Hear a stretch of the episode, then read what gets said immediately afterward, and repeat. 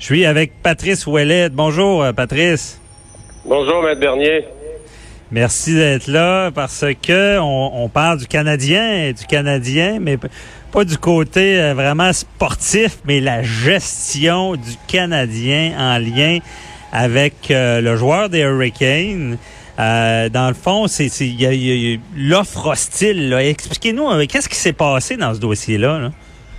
Ben, écoutez, même s'il fait, euh, il fait soleil, il fait beau, on en profite tous parler de hockey, même à cette période-ci de l'année. on sait que c'est, toujours passionnant quand même. Hein?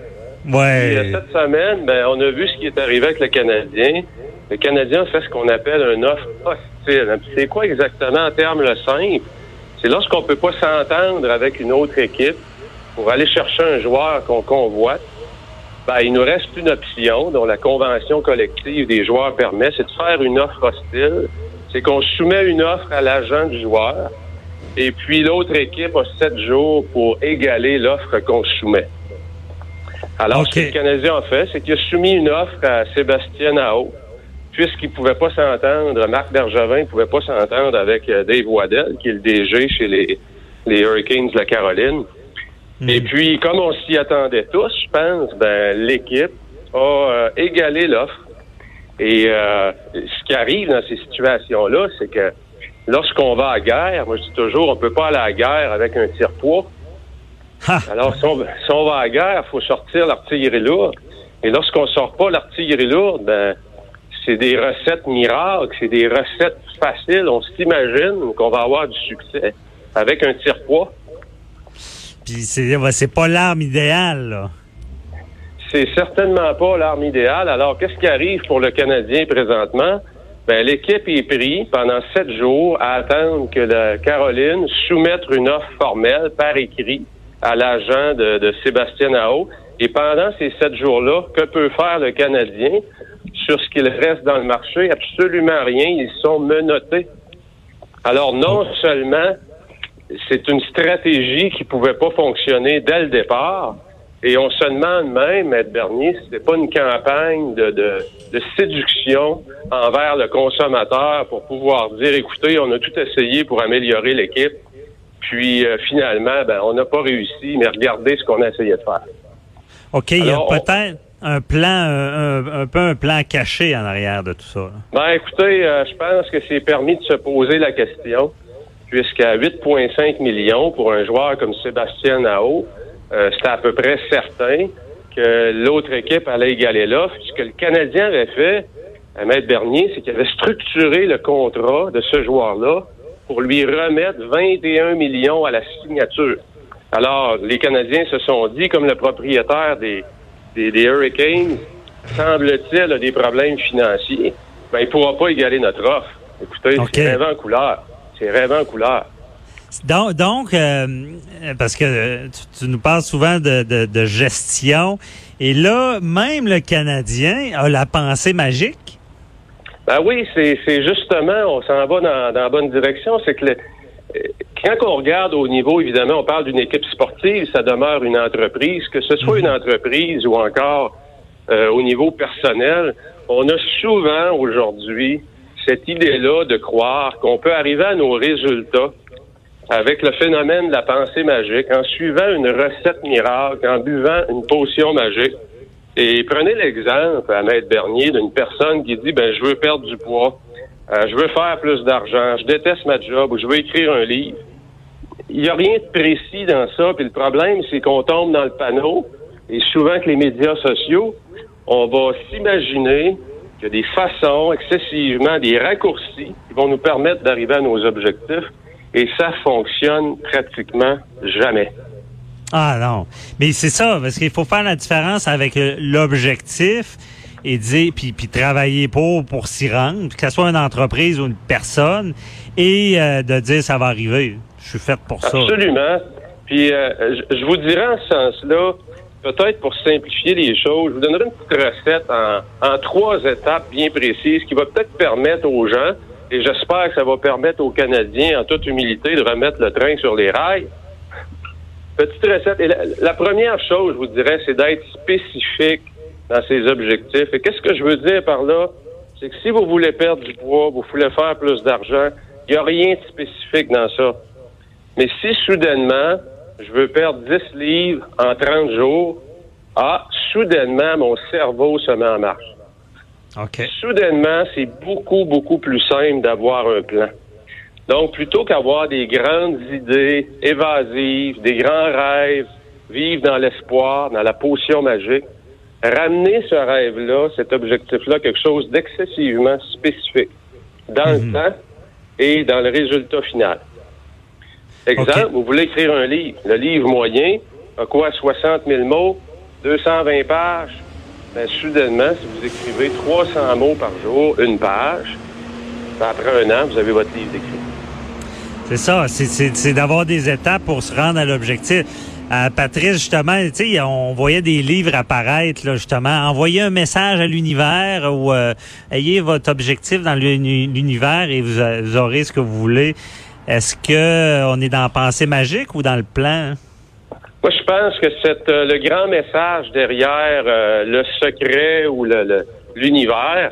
je pense qu'il y a une composante importante de la nature humaine, c'est l'espoir. Et le grand message au-delà, c'est certain que si vous restez on reste assis dans le sofa à la maison en, espérant qu'un jour, le miracle va arriver à nous. Croyez-moi, euh, c'est comme se faire frapper par la foudre. C'est rare que ça arrive, mais euh, si ça vous arrive, tant mieux, mais c'est rare que ces plans-là fonctionnent. Donc oui, il faut avoir de l'espoir, c'est important, mais il faut avoir un plan spécifique. C'est ça. Donc, euh, justement, le rêve, l'espoir va souvent devenir l'objectif. Et là, il faut mettre des étapes concrètes pour arriver à cet objectif-là, qui est, qui est au final notre rêve. OK. Exactement. Donc, donc d'être spécifique, d'avoir un plan très précis. Je vous dirais la troisième, le troisième point, probablement le plus important, pour arriver à ces objectifs, il faut tomber en amour avec le processus et non pas l'objectif. Et oh. qu'est-ce que je veux dire par là? C'est que si vous voulez atteindre le sommet de l'Everest, il y a une chose qui est sûre, vous allez devoir tomber en amour avec la marche, avec l'entraînement. Parce que si votre objectif, la seule chose qui vous tient en tête, c'est d'atteindre le sommet, vous allez tellement détester la souffrance pour vous rendre au sommet que vous arriverez jamais au sommet. Donc, il faut mhm. tomber en amour avec le processus qui va nous permettre d'arriver à notre objectif. Je comprends, je comprends bien. C'est pour ça que souvent des gens vont vont, vont aimer mieux l'idée que de vraiment le faire. Tu sais, dans le fond, le, contenant que le contenu. C'est ça. Pour si tu veux aller à l'Everest, ben t'aimes pas ça marcher. Quelqu'un veut perdre du poids, vous devez tomber en amour avec le fait de manger avec qualité, de manger des bons, des bons aliments. Et si vous tombez en amour avec ça, ben, inévitablement, vous allez arriver avec votre objectif. Alors que si vous êtes en amour avec, vous voyez déjà avec une belle physionomie, avec une belle, un beau corps, mais que vous souffrez à chaque jour parce que vous vous dites, je peux pas manger ce que je veux, vous arriverez jamais à votre objectif. Ah, c'est un, bon point. Et là, on parlait du Canadien, de l'entreprise, et on parle de ces trois étapes-là. Avec une entreprise, c'est un peu la même chose. Les entrepreneurs, euh, je veux dire, c'est la pensée magique est dangereuse. Absolument. Puis la pensée magique, mais quand on reste trop dans cette euh, dans cet état d'esprit-là, c'est qu'on développe énormément de frustration parce qu'on n'arrive pas à nos objectifs et on finit par blâmer notre personnel. Donc, il y a, une grande, un grand piège dans cette, dans cette pensée magique-là. Ouais. Mais euh, est-ce qu'il y a des entreprises, justement, bon, avec euh, ton expérience en gestion, là, qui, euh, en pensant comme ça, sont, sont, sont allés jusqu'à la faillite? Écoutez, il y en a de toutes les il y en a de toutes les acabis, de toutes les sortes. Je vous dirais, si j'aurais simplement un conseil à donner aux entrepreneurs, mettez votre équipe au travail. Soyez spécifique sur ce que vous voulez atteindre et demandez à votre équipe de vous soumettre un plan. Vous allez mobiliser vos troupes.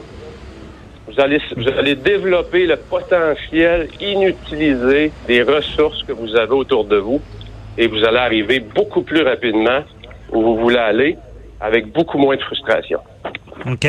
Mais ceux qui appliquent pas ce genre de règles-là, parce que j'imagine dans ton expérience de gestion, euh, il y, a des gens qui, se plantent en, espérant trop de, de, certains rêves. Là. Oui, ils se plantent, ils développent, comme je le disais à Bernier, c'est que ces gens-là deviennent très frustrés et il y a beaucoup de roulements de personnel parce qu'ils deviennent durs sur leur personnel. Donc, mhm. ils vivent dans une pensée magique. Quand on embauche une nouvelle personne, la personne ne peut pas performer à son top niveau. Elle a besoin d'adaptation, elle a besoin d'encadrement, de formation. Donc, c'est utopique de penser qu'on va embaucher Wayne Gretzky puis que notre business va se transformer. Ça arrive pas, mhm. ces choses-là. OK, c'est de la magie. Parce que on en parlait tout à l'heure aussi euh, du harcèlement au travail. Les, puis toute une très bonne expérience en gestion avec les entreprises. Les patrons aujourd'hui ne sont plus les patrons d'avant. Ça n'existe plus le boss de Bécosse qui qui qui, qui, mène de, qui décide de tout sans justement consulter euh, son équipe. Là.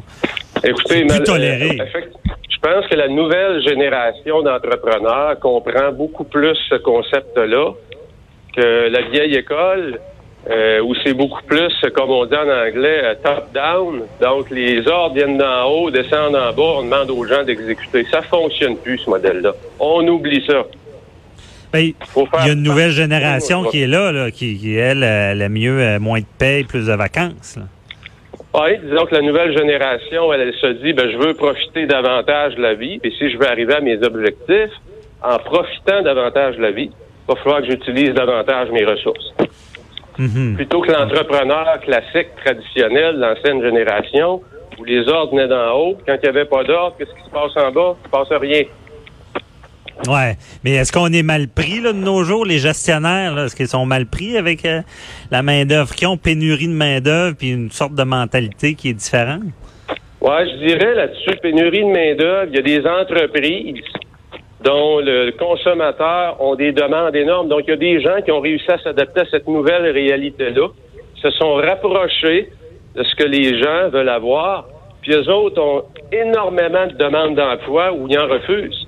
Donc, euh, de dire qu'il y a une pénurie de main-d'œuvre, absolument, il y en a une. Mais si vous êtes créatif dans votre approche avec vos employés, prenez l'exemple de Lululemon, qui est une mhm. entreprise qui connaît un succès phénoménal ben Lululemon reçoit des tonnes de CV à chaque jour. Tous ah. les jeunes veulent travailler là. Il y a beaucoup, beaucoup de jeunes filles veulent travailler chez Lululemon.